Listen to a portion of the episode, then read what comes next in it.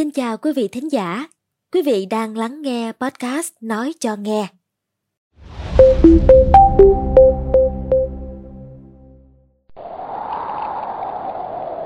Thưa quý vị thính giả, hàng năm, cứ vào độ cuối tháng 10 đầu tháng 11 âm lịch, khi lúa mùa ngoài đồng bắt đầu triểu hạt oằn bông, bông lúa cong trái me thì mùa gió bất lại về. Ban đầu gió chỉ se se lạnh, càng về cuối tháng, nhất là gần Tết âm lịch, trời càng trở rét lạnh. Ký ức tuổi thơ của tôi không thể quên. Mùa gió bấc là mùa đã gợi cho tôi nhiều kỷ niệm khó quên của thời thơ ấu trẻ dại. Hồi đó ngày bất, ba tôi ra ruộng để thăm cái sao hứng cá, xem nửa đêm có con cá lóc, cá trê nào bị gió bất thổi làm lạnh mà chạy trú, vướng phải nằm phơi bụng trên cái vạt sa. Xong ba đi thăm thêm mấy cái bù lu trút cá con và tép. Cá thì con nào con nấy còn tươi roi rói, tép thì bún nhảy tanh tách.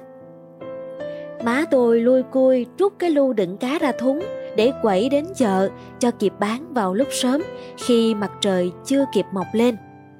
Lúc đó thì anh em tôi cọ quậy không tài nào ngủ được mà nằm cuộn tròn trong cái mền vá víu đủ chỗ cái lạnh như cắt xé thịt da. Anh em tôi ôm cứng nhau cũng không ấm được.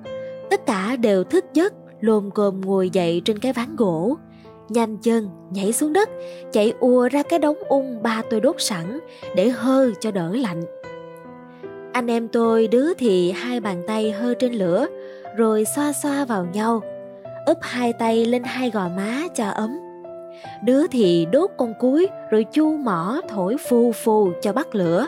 Hay để lửa bắt nhanh, thì nắm đuôi con cuối bó từ rơm nhau, quay quay trên không trung vài vòng, là lửa bùng cháy liền. Lúc đó mặc sức mà hơ cho ấm. Đống ung là một đống bùi nhùi gom lại, gồm rơm nhau, gốc rạ, lúa lép chẻn lúa gãy được mẹ tôi quét ra từ đống lúa chín sớm mới đập, đem về phơi trên nền sân gạch đống ung to như cái gò mối thường để ở một góc sân. Khi đống ung được đốt lên, khói phản phất mùi thơm mùa lúa mới. Ở quê tôi nhà nào hình như cũng có đống ung. Nó có công dụng sưởi ấm vào sáng sớm trước khi người lớn đi ra ruộng làm, trẻ con đi chăn trâu hay đi học. Khi gió mùa bớt về, bọn trẻ trong xóm chúng tôi lo sợ việc tắm rửa với nước trong lu như một cực hình vì nước lạnh như nước đá Chúng tôi chỉ thích rủ nhau đi tắm suối, tắm đìa vào buổi trưa vì được tung tăng bơi lội thỏa thích, vừa được lượm mấy trái trâm bầu hay trái cà na chín trôi theo dòng nước mà bỏ vào miệng ăn một cách ngon lành. Mùa gió bấc làm chúng tôi không thể quên. Cái lạnh của mùa gió bấc có cảm giác như thấu tận xương tủy. Môi ai cũng thâm tím, nứt nẻ, miệng ai mà thở mạnh một chút là ra khói Ngày nay ở nông thôn, ruộng nương dần chuyển đổi cơ chế cây trồng.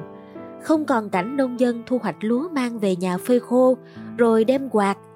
Kiểu lúa cho sạch đem đổ vào bồ cất giữ, còn rác thì gom lại thành đống để đốt, để hơ cho ấm khi gió bớt về. Mùa lúa bây giờ thu hoạch gần như quanh năm. Gặt lúa bằng máy gặt liên hợp cho nhanh.